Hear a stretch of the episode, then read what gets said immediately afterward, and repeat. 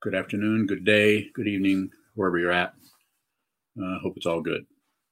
So today, uh, quite often we do uh, uh have a topic that I talk on, and this particular time we're going to do uh, what I call uh, was this we conventionally call mountains and rivers or questions from Sangha.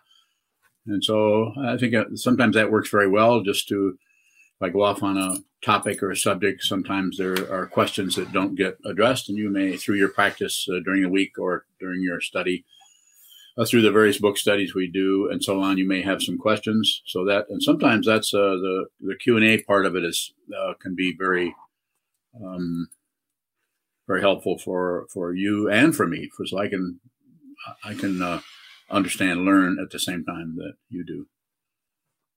So please uh, let me have them. Or we can just sit here.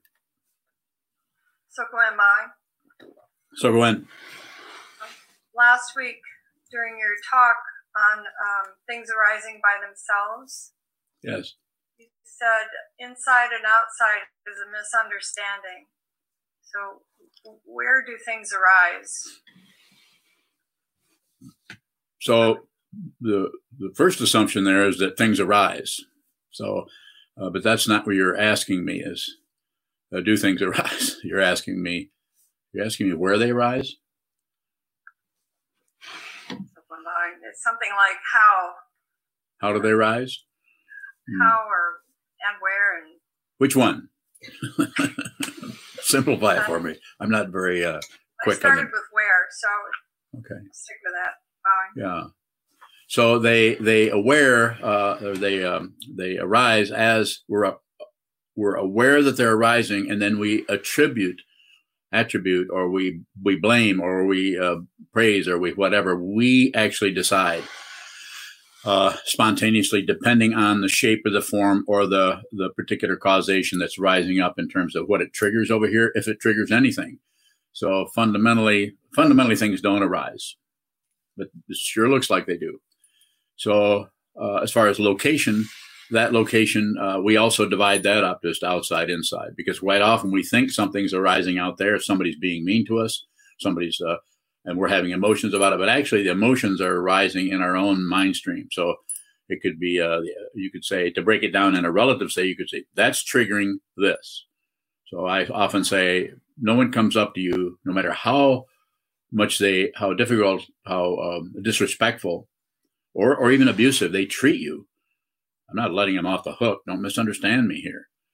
Uh, but the emotions you have are yours. They're, and when I say yours, they are in that particular mind stream, which is uh, is uh, is a mind stream, but is without a uh, a self, is without a, a, solid, separate identity from everything else. So it gets very uh, challenging and confusing. Brings up fear, and so then we scramble for some kind of a reference point quite often the reference point is they did this to me.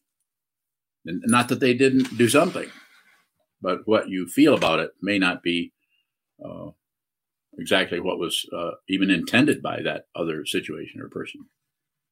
More if you have it, so Gwen. So Gwen bowing. So is the apparent other or what what is outside apparently is is that just a dependent on causes and conditions? Yeah. Yes, it is.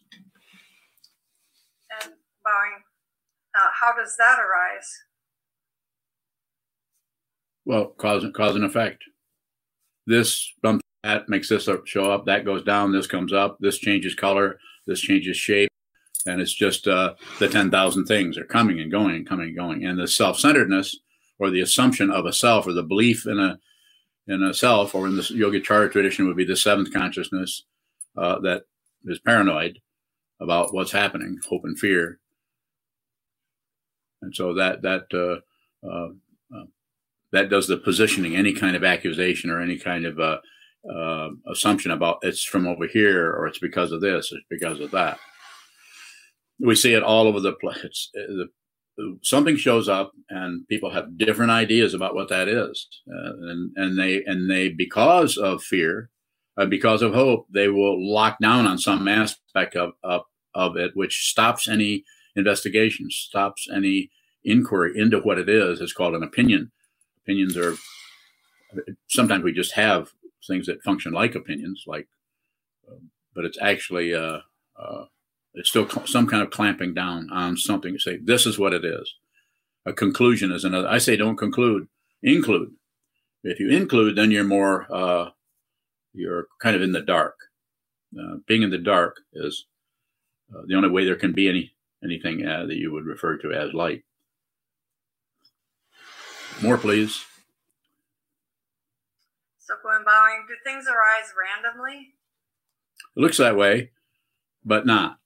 It looks random because of the way we the way we separate things into parts and pieces. This is coming now. That's showing. Now this is coming from over here, and then this moves, and then this turns blue, and that turns red, and then both of them, uh, all their color gets bleached out by the sun. On and on and on. It's just a constant stream of this and that, this and that, and this and that that help us shore up the very, very shaky nature of the identity or the discontinuous factor or in factor, um, factors in the identity that is imaginary. So it looks looks that way, but that's a that's a particular kind of word that means uh, well, that's just random. It's kind of a it's it's random. Uh, I would say, from the point of view of what random is defined as, and I don't have a Webster's in front of me, but uh, that's probably just a, a, a way of a way of concluding something about things without investigating. We, we want a position. Have you noticed? We want a position on it. We want to know. And we don't want to know ultimately, uh, maybe eventually we do, but at first we just want to know uh, conceptually: is this is this true? Is this not true? And that's a good way to start. Whatever shows up in the mind, say, is that true?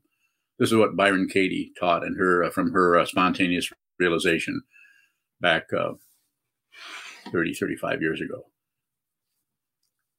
She wasn't a meditator; she was a spontaneous realizer, which there are few and far between of those. Further questions? Yes. When you said to ask, is it true? Yes. What do we, um, a standard or, or qualities to determine if it's true? Yeah. Don't set up, sta- don't set up standards. Don't set up any standards. There are standards that are things that are operating as standards, and there are standards that you don't even know you have that are just assumptions about things. That as soon as something shows up, the assumption shows up today. So I wouldn't do anything with it. As long as you're a meditator, as long as you're practicing um, training the mind, uh, whatever it's, whether it's a, a, a Shinan Lakdong or Shikantaza or some other kind of uh, mindfulness practice. As long as you're doing something to train your mind to see more clearly, and that may show up in lots of different ways depending on the teacher, the teaching, the lineage, the whatever dynamic. But as long as there's some, you're endeavoring to sharpen or clarify, see deeply into whatever's arising rather than uh, contemplate it in the sense of thinking about it or coming to conclusions about it of good and bad, right and wrong, up and down, back and forth, this and that. So just just uh, just train your mind. Further question if you had it. Junchu. Sometimes when a story comes up in my head and I think it's true, if it comes up against a situation that I'm actually looking at, it's it's obvious that that's not what's happening. Yes. When those stories come up and they don't have um, a reality to come up against, how can I see that those stories are not true? Persist, persist, but don't look for the fault. Don't look for falsity. Don't look for truth. Just look at what it is. What is what is it? What uh, what question? Why questions uh, will will cause you to go in circles. You may have some kind of relative truth showing up. This is what how science works, uh, a materialistic science. Uh, why? Because. Why? Why? Because of this. Why is this moving this? Because of that. Why is that happening? Why is this? Why? Why? Why? Why? Why? Spend your whole life doing. Why? Is you going to get PhDs in uh, uh, the PhD in why? I mean, you can. I mean, it depends on the discipline, but you can get that, and you can get big credentials for it. But what is this? A little bit different. Uh, even the, even physicists, and I'm not a physicist by any means, of course, but even physicists, when they go down into the fundamental nature of relative truth, they run up against uh, difficulty when the size gets very, very tiny. Like uh, we've probably all read a little bit about this. I know I've read very little, but uh, particles and waves. Is it something or is it just uh, some kind of a vibration or frequency? So it gets into when we get down into that uh, subatomic area or when we go out and into the vastness of what is this? I say, look at the dirt, look at the ground, look at the carpeting. Now go outside and look up. You want to see a contrast? That's a really big contrast. That should let you know a little bit about how limited uh, our situation is of knowing a, a, pine tree from an oak. We conclude, oh, I know, I know things about trees. Not wrong, do that. But why is circular? Why? Because. Why? Because. Why? The I'm not uh, discounting the value of, of why and because. Of course not. We need some of that. But for the spiritual path, we might need to use that to start with. Why is there suffering? Because we want something else. It's the first and second noble truth. And then the third run of the course is just doesn't have to last. You don't have to keep. Uh, it can come to an end. What comes to an end is quite a bit different than what we think is going to come to an end. And then, of course, the the last of the four noble truths of the uh, 2,500 uh, year old uh, teaching, the sage of the the silent sage of the Sakyas, who actually talked quite a bit. He said, Shila Samadhi and Prajna, or discipline, meditation, knowledge. Sit down, hold still, watch the movement, and see the truth. Simply put, it just takes most of your life to be able to do that. Maybe all of your life. Maybe maybe you'll never understand. As Nagarjuna said in the second century, uh, you may attain enlightenment, you may not. What a sense of humor he had. What is the difference between functioning out of belief in our stories and not functioning out of that. Yeah, all you have to do is see the belief. Even though I say don't believe, don't disbelieve, don't look away. Those are the three poisons, basically, in a, in terms of one's uh, uh, functioning in terms of attitude or producing anything, Re- reception, production. So, if something happens, uh, just notice uh, the the degree of attachment there is. If, if there's a belief in that being uh, actual actually real, whether it's a thought pattern or a, a deer running across your yard, belief, disbelief, and I'm not against the belief, but when I say don't believe, don't disbelieve, uh, don't ignore, uh, I know you can't help but do that. I, I, I, do it constantly. But being very aware of a movement of the consciousness in terms of affirming something, denying something, or shutting something out. Being, as long as there's blood moving, food going in, coming out, that's going to happen. You're going to, you're uh, Anuttara Samyak Sambodhi, complete unexcelled real, realization without any, without anything else. Complete Samyak, complete. Even if you realize that, you're still going to have emotions coming and going. They just don't occur to a person anymore. and and if they do occur to a person, then then what happens there? Which they may, because that personhood may still show up every three and a half days uh, to uh, yell in your ear but you don't believe it, you don't it, don't look away. No, no more ignorant, no more ignoring anything. You don't see anything that isn't your heartbeat. You don't see anything, anything, anywhere that isn't the Buddha. Everything is preaching the Buddha's Dharma. Not separate, not separate, not separate. Everywhere. Everything is dependently risen. There's not a single solid separate thing anywhere. Don't believe a word I say, but you could consider it. You could take it to the wall, sit down, train your mind to see clearly so you don't you don't need my teaching. You don't need anybody's opinion about anything. You don't need proof of anything. You see it. I always say, if I taught out of what I was taught, I wouldn't be doing this. But that being said, I needed to be, I needed those situations in order to continue to go further, uh, to step uh, out into uh, thin ice. I needed, I needed that structure. I needed the the twelve links on the chain of existence. I need to I needed to understand that I needed the Four Noble Truths, the Eightfold Path. I needed the the three realms, the six realms. I, I needed that kind of a dynamic, a t- solid teaching, so that I could begin to examine the nature of the consciousness that arose as as uh, as this uh, experiencer.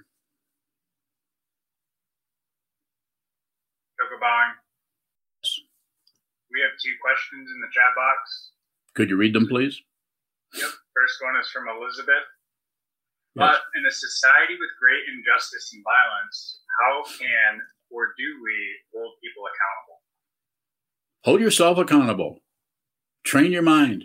I mean, we're, I mean, it's obvious. You can look all over and there's insanity everywhere and, and intense political warfare. It's been going on. I always use the Peloponnesian Wars as an example of this hasn't changed much uh, because it's 2,500 years ago, about the time the Buddha was alive. Go, go read. You don't have to read much. Read a little bit about it and see. There was there was a there was a, a plague then. Uh, there were people being murdered. There were people being imprisoned and enslaved, and there were armies fighting each other. Those people are gone. On the other hand, they're not. They're right here. Same same dynamic is happening. Nothing is separate. Uh, Lysander, back in 2,500 years ago, is here today. Who is he? I'm not going to tell you. You figure it out. On second thought, don't figure anything out. Figuring is, is circular. Don't, don't figure it. I mean, if you're forced to figure by gunpoint, then you might want to figure for a while. You know what I'm saying? I mean, if causes and conditions put you in a situation where I got to figure this out, I got to figure this out. Well, I would spend more time figuring it out than I would than I would saying to myself, I got to figure this out. That's a waste of time. Don't waste time. Next question. Jokabine, this is from William Murray. William. Is the consciousness in one body the same as the consciousness in another? Who says it's in a body? I didn't say that consciousness doesn't belong to any, anyone. This doesn't mean that there isn't an, uh, some kind of a connection that is happening that that enters uh, the, an organism that operates in terms of of uh, uh the eye organ and that aspect of the mind that we call uh, consciousness, or the, even in the thinking process. Sure, there's something going on there, but as far as the attribution of some kind of singularity that is going from one lifetime to the next, not happening. I'm not saying there isn't lots of lifetimes. And I'm not, not saying there isn't the illusion that we're going from one time, one lifetime to the next. And that illusion is incredibly powerful. People actually believe that. I, I, don't believe it, nor do I disbelieve it, but I don't ignore it either. I work with uh, past lives all the time. I'm working with them right now. We, have met many, many times. We, here we are again. Here we are again. If you don't know what I'm saying, Let's go into it. I'll help you. Uh, we'll do it together. We'll do it mutually. If you ask the question, then I can respond. If you don't ask questions, I don't know much what to say. Goes on bowing. On what you just responded to William, you said the consciousness isn't in the form of the body. But you also say the first precept of the lineage is consciousness finds its own form. I do. So, what is um, finding a form that isn't? It might be a ghost in an abandoned warehouse. Are there ghosts? I don't know. Something shows up there pretty regularly in different ways that does not actually doesn't actually have a physical form, but thinks it does. If you don't have any experience of that, um, it's out there. It's all over the place. So more, on. go ahead. When you say consciousness finds its own form, is that form an immateriality? An immateriality? Im- Materi- like a material yeah. situation with boundaries. Uh, uh, yeah. But it isn't necessarily the material that you assume is like, like a, a tabletop. Uh, you know, we, you have uh, you have the discontinuity of, of forms right in your own room. The incense, the incense that's going up like smoke, you can't knock on that. Uh, you, you can knock on this, but you can't really interrupt this, but you can interrupt the smoke. So this doesn't stop at this in terms of solidity or that in, st- in terms of uh, being immutable. It, it continues. Uh, there, there aren't any boundaries for that. And ultimately, they're not different. Ultimately, Sandokai, the, the, the, the equality of sameness and difference, consciousness only. I know. I, I think it's funny too. More, please.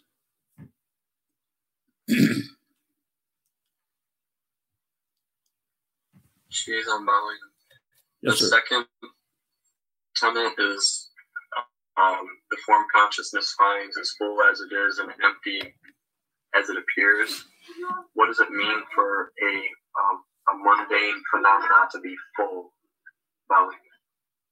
It, it could be full of uh, uh, full of of the appearance, the appearance of a rock, the appearance of it's completely convincing to whatever perception uh, is involved in receiving that that uh, appearance. So the, so the two are not separate. So there actually is no appearance other than the, the on the reception end of it, and it's you can only receive if something is producing.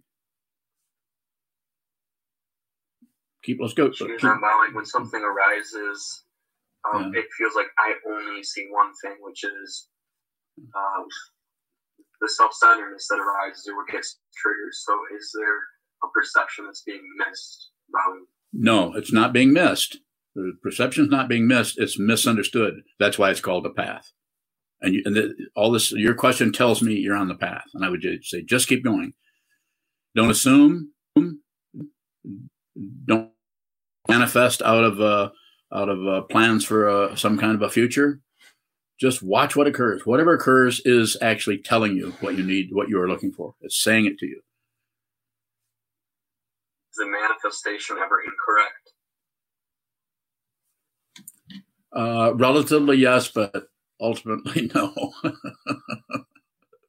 Why aren't you laughing? Sorry, go ahead. I apologize. Please go ahead.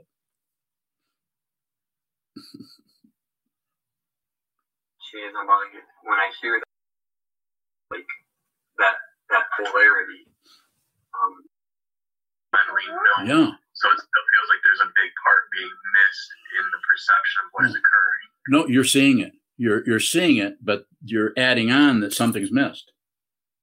You're seeing it, but because that doesn't live up to your standard of what that should look like, if you saw what it is you're looking for, it doesn't live up to it. So therefore, you lay on top of that. Well, that can't be.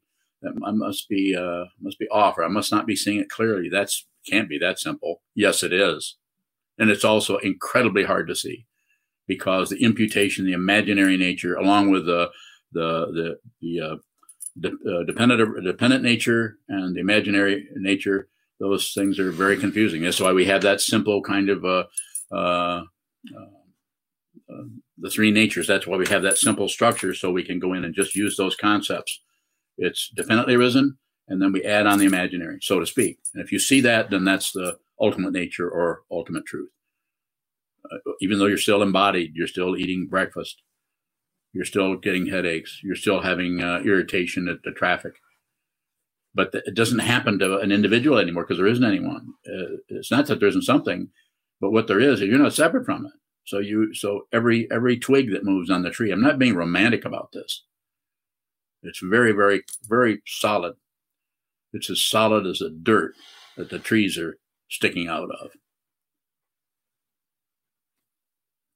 So I would say to you, based on your question, just keep going. It's like someone on the mountainside saying, How far to the top? And I would say, depending on who you were, who I was, and what part of the mountain we were on, I would say, Who said there was a top? And then you would, or not. Or else you might say, Oh, yeah, right. Oh, that's right. Okay. I'll keep going. More or less? Because I'm it's just, it's so difficult to have yeah. intense suffering and not think it, that it is. there should be something else. So I guess the question is, what is the completeness of just suffering, bowing? The suffering is is dependently arisen. The Buddha said, uh, I wasn't there, but what I've been told, uh, he, uh, Buddha awoke and said, in his first teaching, as far as I know, it could be you could find some something somewhere. Said no, he actually said this. It looks and the way it's passed down through the lineage, through the centuries, is the Buddha awoke and, and began to teach his homies there, life of suffering, and this, was, this was not a pessimism. This is the truth. Light, you have nerve endings, lots of them, and they they're they get abraded. And even when they're stroked or or given touch or smell or whatever, some kind of pleasure, uh, that doesn't last. So the very the very uh, instability of that pleasure gives us more suffering because then we it's called the pain of alternation. We see the uh, the the bowl of ice cream is there and now it's half gone. Uh oh won't be long and that'll be totally gone. That sucks.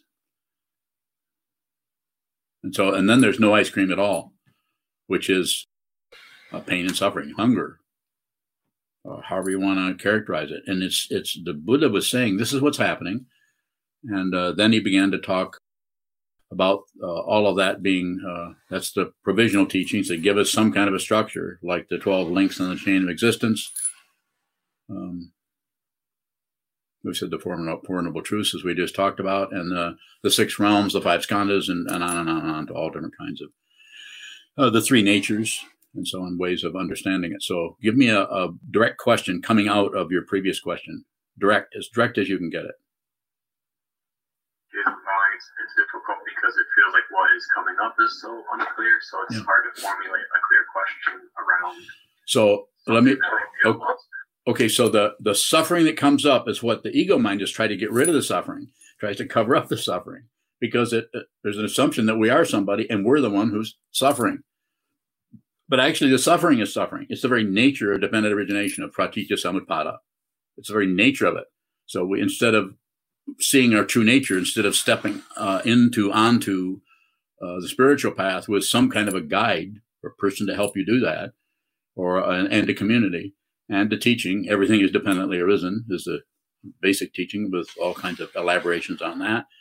Uh, instead, we try to put we either we either try to push it away by literally medicating ourselves, or even using a meditation to get rid of it. And if it doesn't work, then we think we have the wrong meditation, or we're not doing enough of it.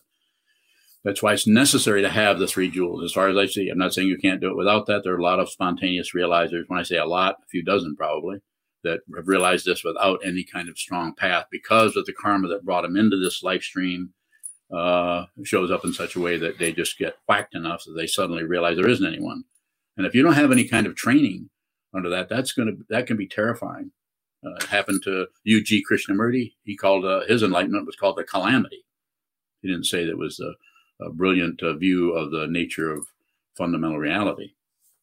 Uh, the same with uh, uh, Susan Segal. She she went instead of talking to meditation teachers, which she had done a little bit of meditation. She went around and talked to psychiatrists and therapists who tried to fix her instead of help, help her see what she was looking at, which was uh, emptiness, the emptiness of self, the emptiness of other. So what happens? Coming back to your question, I would say the suffering itself. If you can see that there's no one who's suffering, the suffering, the feeling's going to be there. That feeling may come from now on. But you, this is what the Buddhists call bliss. You don't care whether you're suffering or not, because there's no self in the skandhas. There's no solid being. Realize it. I'll help you, or I'll push you. Realize your fundamental nature is not separate from the from the Tathagata. Not a romantic statement. It's uh, in fact it is uh, quite ordinary. Nothing special, as Charlotte Joko Beck, I think, titled one of her books nothing special, but vast and profound at the same time. Again, not two. That's what this means. When you gasho, this is you're bringing relative and absolute together. And you're saying, thank you very much. Be grateful. So the very suffering that you're dealing with, one of the way, another way to get it rid of it is to blame someone. Uh, people right in our sangha, immediate, very close students of mine, blame others for how they're feeling. And I'm not saying it isn't relatively true. Of course it is. This person said this, did this, whatever. And then you're, you or, or even me, we're reacting. Oh my God, what? Don't they leave me alone? Or they, why do they treat me like that? Or don't they see how much I know? Or that's what I'm always saying. Don't you guys see what I know? Stop torturing me. The torturing belongs to no one. I'm not saying there isn't something happening there instead of uh, a receiver, but there's no solid personhood there. It's called liberation. It's called liberation. And I can't hand, I mean, I can sit here and rattle on about it day in and day out. That's all I do these days is I want you to know about this. I'm here to do this because I am grateful beyond measure. So the the, the, the, the, difficulty may come up and may go away, may come up, but any any attribution of cause and effect may be relatively true. But if you if you see who's causing what, it's like our, our legal system. I mean, it, it works because it's relative. But fundamentally, anybody, anytime there's a, a criminal act or an act of kindness. These are dependently arisen. We tend to go right to blame because we want to control everything. The one who sees there is no one is doesn't doesn't really give a shit about control. Pardon my uh, uh, accent. We really care about it. We care some. I'm not saying we're totally throwing it out the window. We don't care whether the furnace works or whether the roof caves in or whether we eat. I'm not saying we go the other direction, but we're, we do not have the petty mind about things is, starts to go away, and you can't you can't just remove it. You can't just take your pettiness or your irritation with uh, neighbors or with your mate for that matter and do away with it. You have you have to see. When I say you have to, I don't know. Maybe not. Maybe there's another way. But the way it looks here, you have to see there's no solid self in the skandhas. Form, feeling. What's the next one? Perception, concept of the thinking process, and consciousness of the six sense fields and their objects. That does not come together and hold hands and make up a, a person, a, an entity. But it looks like it does. And that entityhood or that personhood uh, keeps going. If this body mind collapses, that keeps going on. It's called a ghost. And you're not coming. Who you are, who you actually are, is not coming to an end. But who you think you are may terminate. Then you may spend uh, 15 centuries in the ground, or think you're in the ground, or you may think you burned up in a in a in a flood, or drowned in a fire.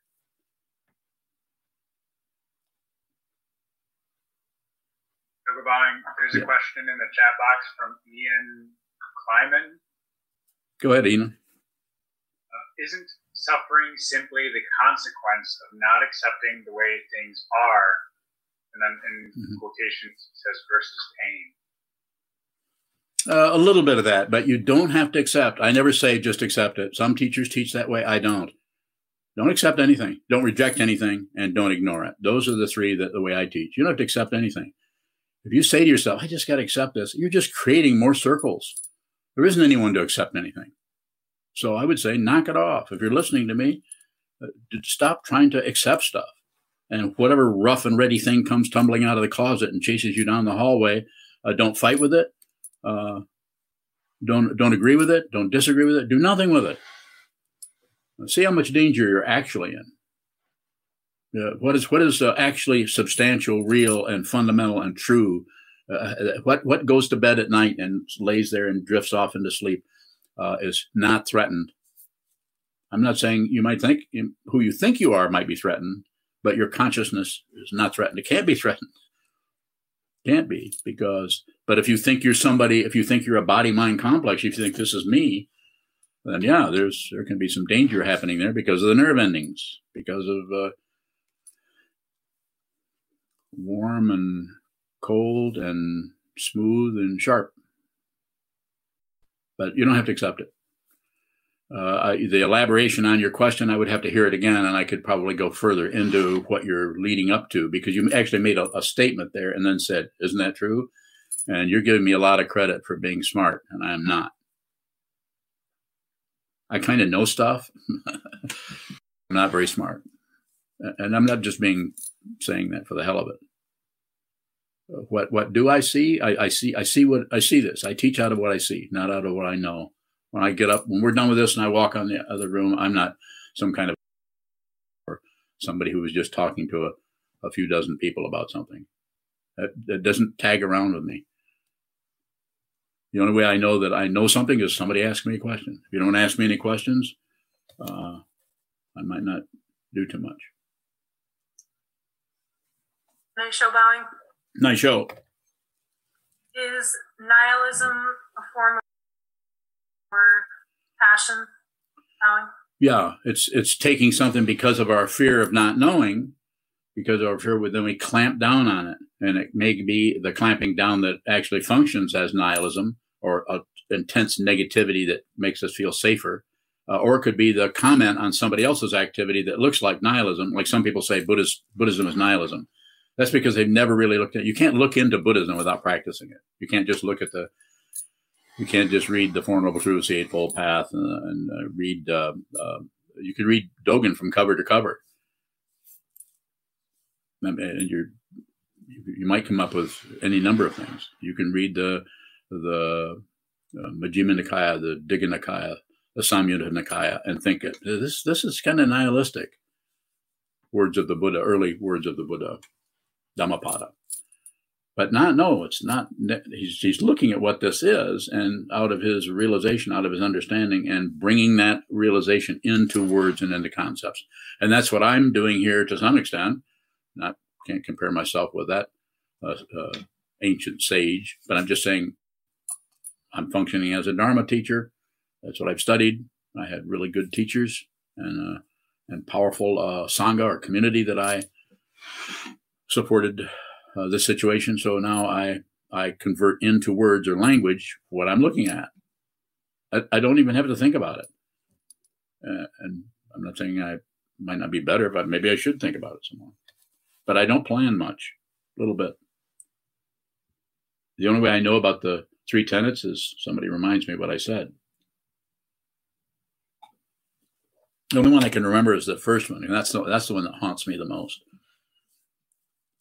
hunting. You come to a conclusion about it. No more hunting. Now I know. Maria Yes, Maria. Following Chetan's question, um, I'm wondering.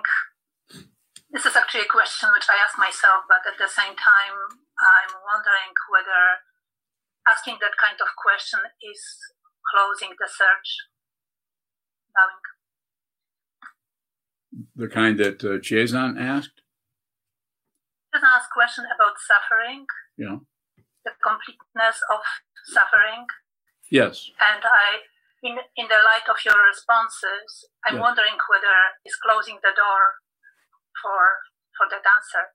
I'm wondering whether whether this is the vicious circle which I'm creating, asking questions like this. It's um, I wouldn't call it vicious, but it's it has a circularity to it.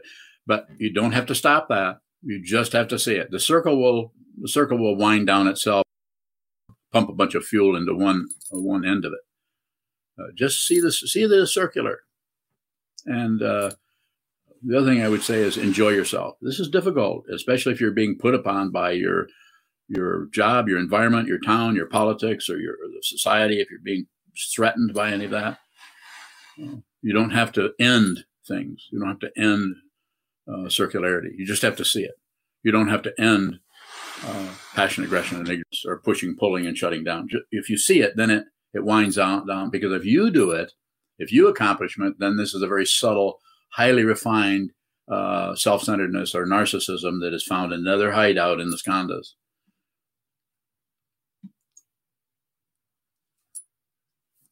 Thank you. Thank you for the question. Yes, Junshu. There's a question from Semi in Portland. Semi? She asks, What would our lives look like without relative ego? Uh, a lot easier. And and uh, and I would say just things would would things would shift. I, I can't be sure of this, but you probably would enjoy yourself a lot more because you would not be at odds with things. So when I say without ego, the ego could still be there. I sometimes say that uh, the metaphor I sometimes use is ego. Once it's re- once you realize what it is, it might still hang around. It's like a clown on the roof, and it wants control. Most clowns do, or it wants to you know, keep changing its costume until it gets your attention. But it's on the damn roof. You know, just don't invite it in. Don't don't give it any credential bundle of emotions. Say look what we're look what i'm feeling. And and also don't fight with it don't discount it or don't chase it away. Let it hang around. It's unreal. The skandhas that form the self-centeredness is unreal. It is just not substantial. And therefore you can be you know if you if you make friends with that which is my teacher Chogyam Trungpa Rinpoche said make friends. Make friends with that. If you make friends with that you don't have any enemies. Because you see everyone the most terrible enraged attack on you, that person is this is the only way that because of their causes and conditions, the only way they can get out of their suffering is to try to dump it on you. This is what wars are about. The one person, because of their karma, because of their the interaction between the society and so on, is just they just fall in line where they just rise to the top because the one who uh, who was there around 30 years ago wasn't stopped and was promoted because people are greedy and they want the help of that so-called oligarch. So that's why they get supported. An oligarch can't do anything by themselves, including ego. If you, if you don't do anything with it, don't get rid of it. Sometimes they say transcend it. I, I think that's too fancy. I wouldn't do anything with it. Listen if you hear the ego, the, self-centered mind saying, uh, saying something, or you, you're feeling a bunch of emotions that are coming up around some kind of self-centeredness where you feel like you're being challenged by somebody or threatened by somebody. This is your, it's your mind. It's your mind. Nobody's dumping anything into you. It's your mind that has been downloaded into this uh, living form we call a human being. This is a powerful situation. Don't miss your life. Don't waste your life. Death comes without warning, and, and there's no guarantee you'll come, you'll be a human being again, where you can live in a realm that, that the Buddha actually said what he said. Buddha actually taught there is a there is a living Buddha, and there is a living tradition of the Buddha's teaching.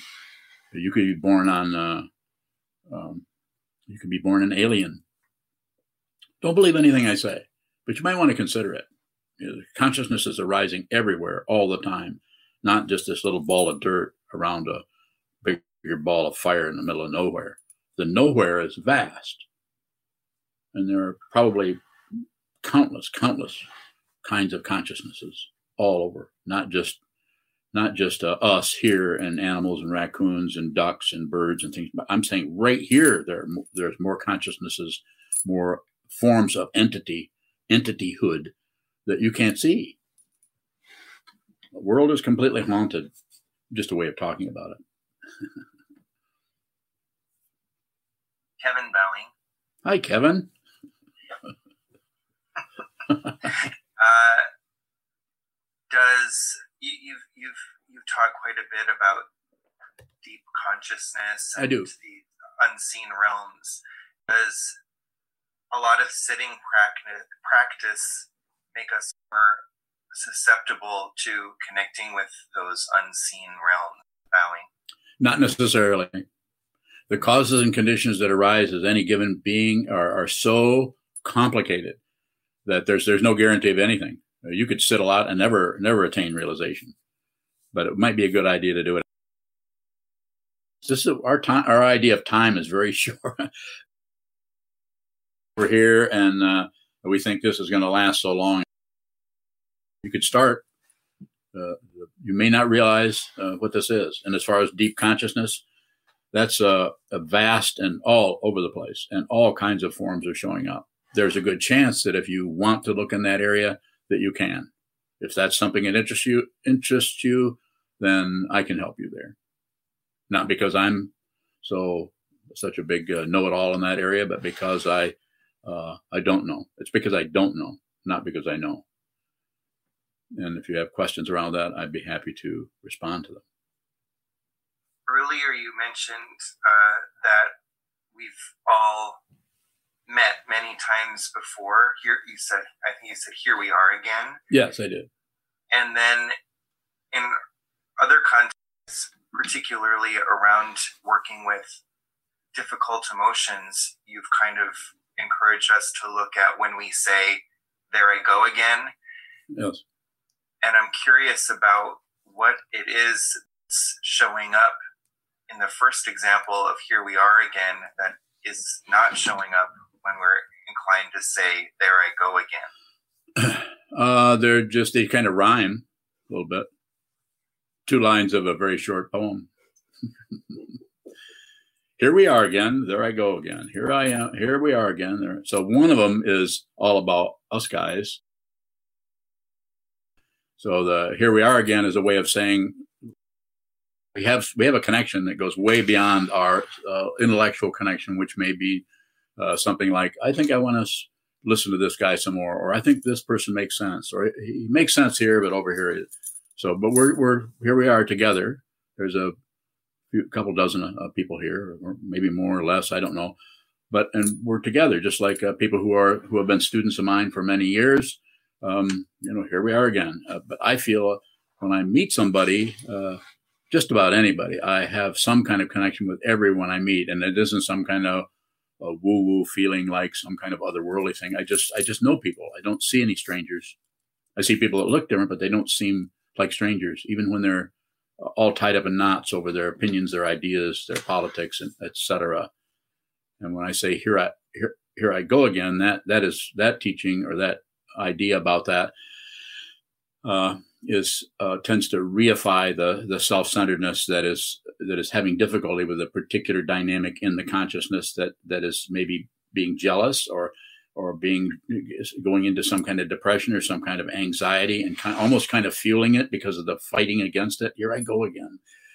Here, or it could be anything from something very simple and mental like that to an, an actual migraine. And I'm not saying the migraine is something you can stop, but sometimes our way of working with that is is more about fighting with it, shutting it down, covering it up, rather than using that as some kind of a of a uh, to help our understanding uh, uh, deepen.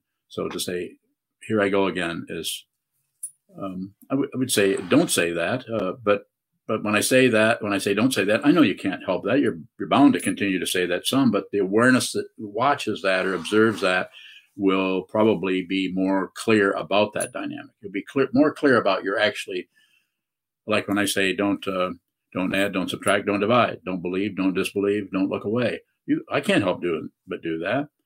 So you're probably going to do it. But if I say that, then there seems to be more more clarity around the simplicity of just pushing aggression, just pulling passion, or just uh, adding on something that happens, the belief in it, that you believe that that's true. So I would say, take your time. Uh, the the paramita for that is called uh, patience. And it's not about waiting for something. Patience is not waiting for something. Looks like it, though, doesn't it? Yes. Uh, another question from YouTube. This is from Dorje Tenzin. Is the object of meditation while doing zazen Buddha nature? The object of meditation while doing Zazen Buddha nature. Um, you know, I think conceptually you could you could probably go that direction. Uh, I, I, don't use that particular way of talking about it, but you, you could say that. Uh, Buddha nature means uh, uh, awakened nature. So, in some sense, when you sit down, when 15 sit, people sit down, they're all in different areas of how to work with the mind. But fundamentally, yes, fundamentally, there isn't anything to do fundamentally there isn't anything but Buddha. There isn't anything but awake. Nothing sleeps anywhere. It's not an opinion, uh, and you could even do whatever you want with it. Disagree with it. I won't mind, I, and I will not debate with you about that because debate is has a structure to it that has to do with relative proof. And I'm interested in relative proof, but only insofar as those stair steps lead to a cliff. And that's relative speaking, because it's not actually a cliff. It's like has been said in, in the in the past by other uh, teachers. Uh, it feels like a fall, but you never hit. You never hit. There isn't anything to hit bottom. There is no bottom. But the terror of self-centeredness thinks this is not good. I think I'm falling. I have no reference point. And I would say, ah, go ahead and do it anyway. So when you sit down, uh, Dorje Tenzin, and you look at the nature of the mind, uh, it, for you or for anyone else, it may show up as a, a, a solidity that has holes in it or uh, something that has uh, all kinds of holes in it that is very solid, uh, it could show. It's going to show up have some kind of relative dynamic uh, until it does not. You might say until. I'm just saying we're in a relative world, so I can use words like that, like until. Fundamentally, if you stop covering it up, you're as it says in the uh, teachings of Dzogchen, uh, Mahamudra teachings. It's already the case. It's already the great perfection. If you see that, you see there isn't anything else to do. As my teacher Kobun Roshi said, translating the Diamond Sutras, uh, or the Heart Sutras, uh, uh, Gate, Gate, Paragate, Parasamgate, Bodhi svaha is uh, falling apart, falling apart, falling apart, nothing to do, everything all at once. And what was falling apart? The the construct that we call me in the world that just falls apart.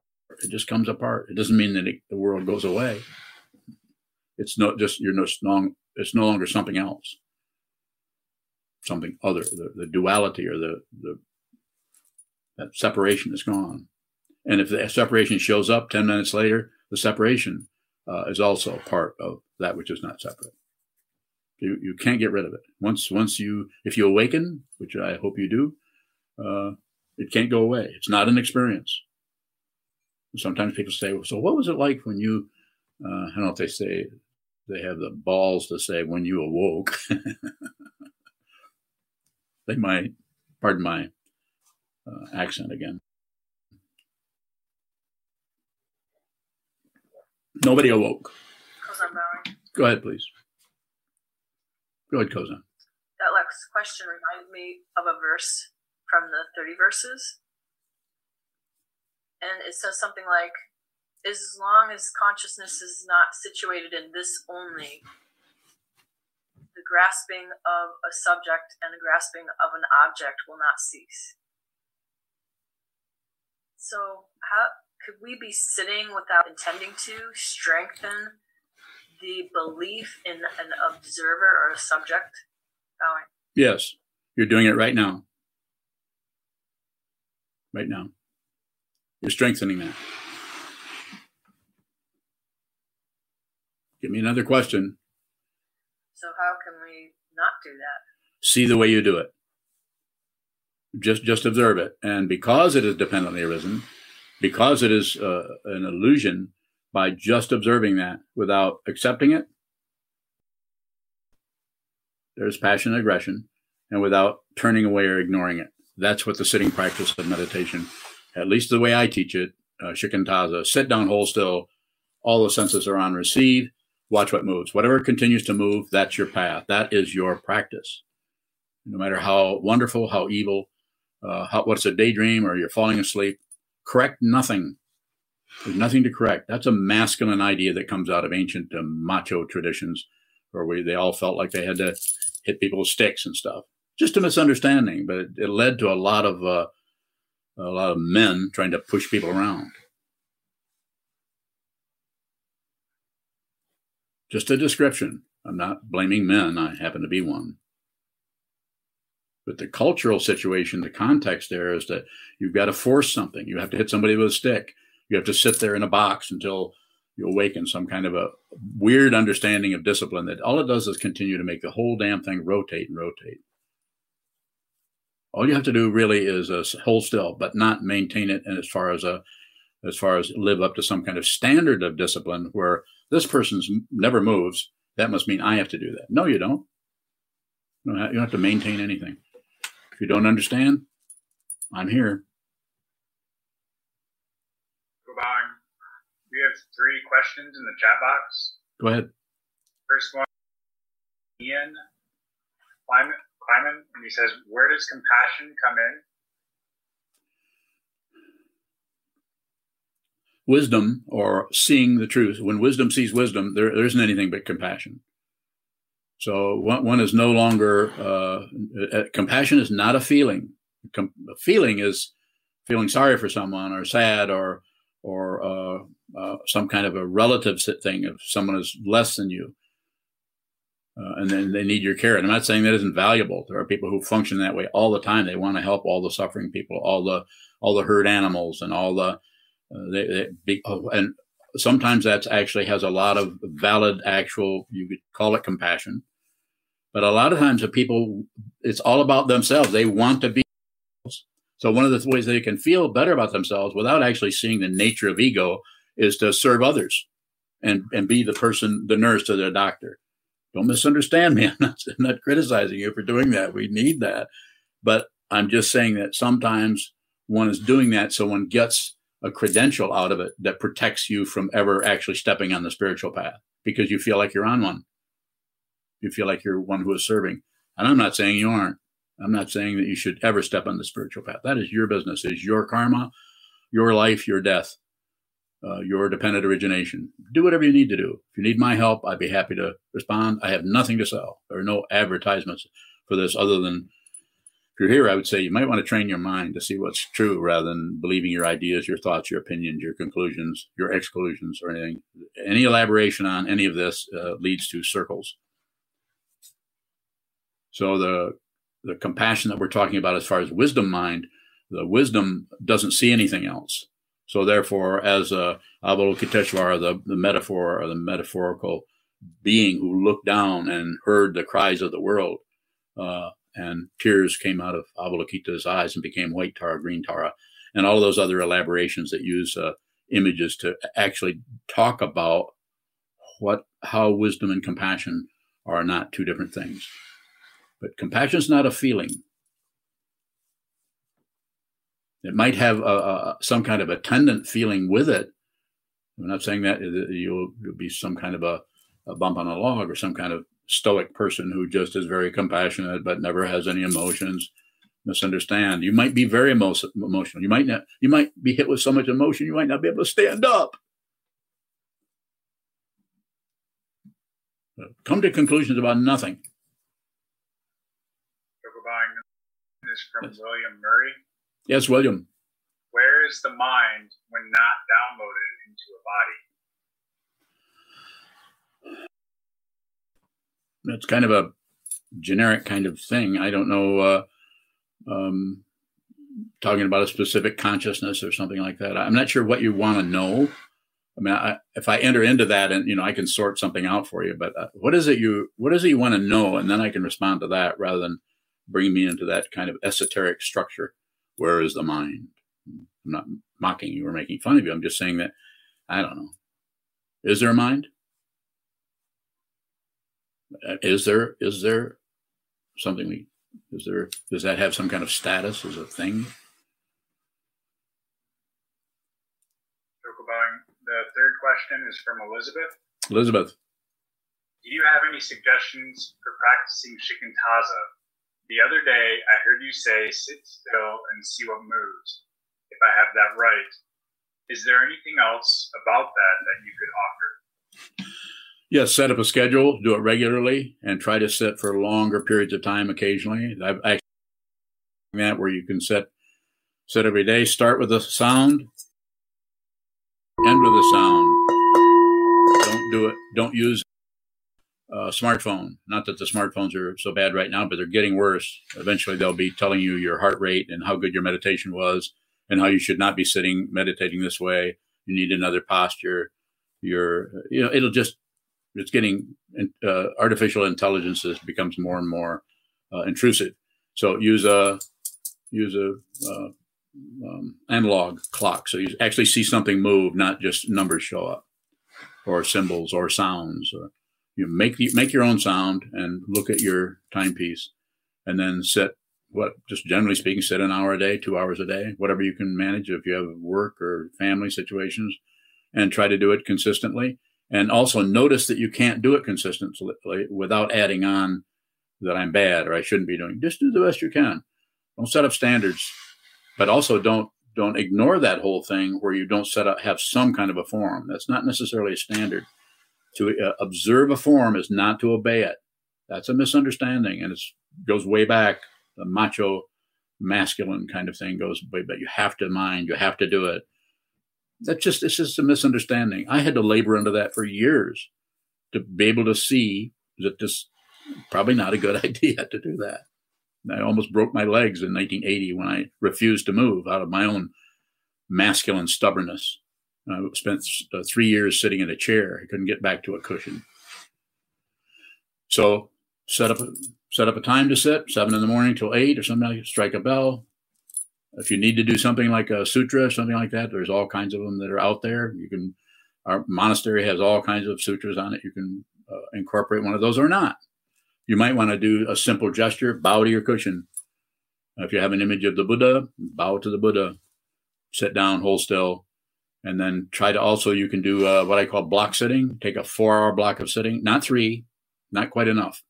Four hour block of sitting and strike the bell. Four hours later, get up and watch the movement that happens in that time. It may, it may not be any. You may be just sitting there doing shikantaza, observing what moves, thoughts, emotions, memories, plans to build a uh, uh, a cabin in the North Woods, uh, uh how to how to how to work harder on your uh, your uh, Portuguese lessons. I mean, it could be anything you're working with that you're just whatever shows up in the mind stream. The important thing is hold still without being rigid. If you hold very still Body mind are not two separate things, they just look like it. And the one thing you have say so about a little bit is the body. Hold it still. Oh, and Don't do anything with the mind. No mantras, no visualizations, other than the ones that come up spontaneously. So just receive, just receive. Eventually that tends to die down. It takes a while. And so and then do the block sitting. And in the block sitting, you also in, endeavor, the primary thing is to hold still for the four hours. Pretty hard to do. So you might, after half an hour, you might get up and go have a sandwich, or you might have a cup of tea, or you might glance out the window for a few minutes. That's still movement. Uh, the, some trainings uh, tend to separate between sitting still uh, of the body. I say endeavor to sit the body still, but don't don't get macho with it. Don't get overly masculine. Be gentle with your body. And this might mean you might have to get up every five or ten minutes. Uh, but if you set up that schedule, so you strike the bell four uh, four hours later, you strike the bell again. That's the form that you observe. And so, how do you observe that form? You observe whatever moves, and that may be your body getting up and going to the can and coming back. But your primary interest, uh, because you're even inspired to even do this, uh, that's going to be enough. That'll carry you through. And and study uh, depending on what you need. Study the teachings. They can be just uh, you could read the Dhammapada. You could read uh, the teachings of, of my teacher Trungpa Rinpoche. You could read uh, Kobun has one book, a teacher of mine. You could read Suzuki Roshi. You could read uh, Katagiri Roshi. You could read the, the Tibetan uh, masters, uh, uh. Uh, uh, I mean, there, there's so many things you can read. You're probably going to find one book I mentioned earlier by Charlotte Joko Beck, um, Nothing Special.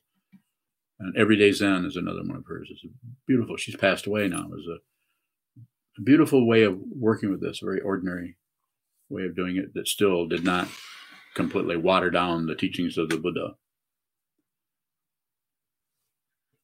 Bowing. Two more questions in the chat box. One is a follow up from William. Yes, William. You mentioned earlier seeing what this is while the mind is downloaded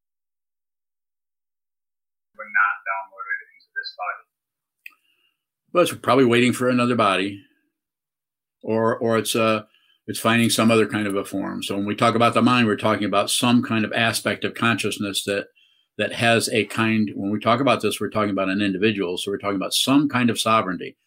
I don't call it a soul. Well, some traditions do say maybe. I think that uh, if you you see that there's some kind of sovereign quality to it or singularity to it, but it doesn't have uh, it doesn't it, it's not concerned with time and space. It doesn't believe or disbelieve.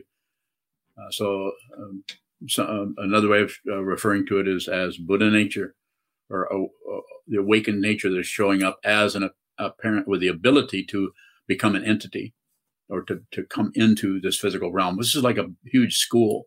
So like these uh, it's like uh, a bunch of angels out there to put it literally to tell a story and some of them want more training. So they come into this realm, and this is a this is a, a difficult school. Some people you meet uh, are angels, and they know it. They, if they're if they're preaching, they're not angels. When I say angels, I'm saying I'm talking about light beings who are incarnated. Do I believe this? No, I don't believe anything. I don't believe anything. It's not a bragging point. I'm just saying there that anything can happen. Anything can show up. Is there? Go ahead, go ahead please. E? Who? E. Pete? Pete. Okay, go ahead, Pete. Is there merit in sitting? What is merit? I don't know. Hard to say. But yeah, I would say there's a, insofar as I understand merit, I don't use that too much because it's like you got the teaching uh, uh, uh, concept quite a bit. Not against it, but I think it's uh, uh, the, the the merit that that is kind of hard to see that because it's not something you can particularly create. You wouldn't you wouldn't be here listening to someone uh, some old man talk about the teachings of the Buddha unless there was a whole lot of merit going on in your life. You can't you can't just do this because I think I'll check this out kind of thing. It doesn't mean you you'll ever come back here again and I have no requirements of anything. So, but I would say, as I understand your question, this uh, a simple response to that, uh, probably the most direct, is yes, absolutely, and fundamentally and relatively. There's complete merit. There isn't anything but merit. There isn't anything but sitting. There isn't anything but the Buddha. Unyo said, what did we say? She's very bossy today. We can now dedicate the marriage. She said we can now dedicate the marriage. okay. So, and the monastery, they're gonna, I think, dedicate. There they are.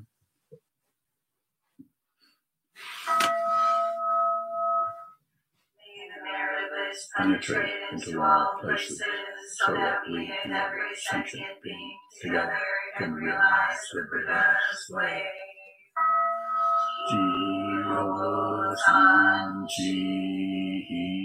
Jiho san ji hi ji hu shi tong sa mo sa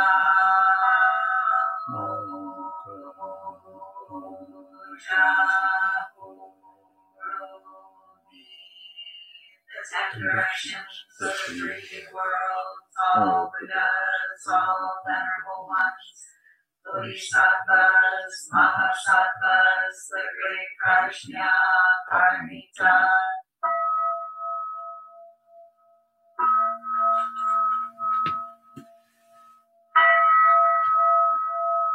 Buddhas and Bodhisattvas of the ten directions and the three times, please hear us.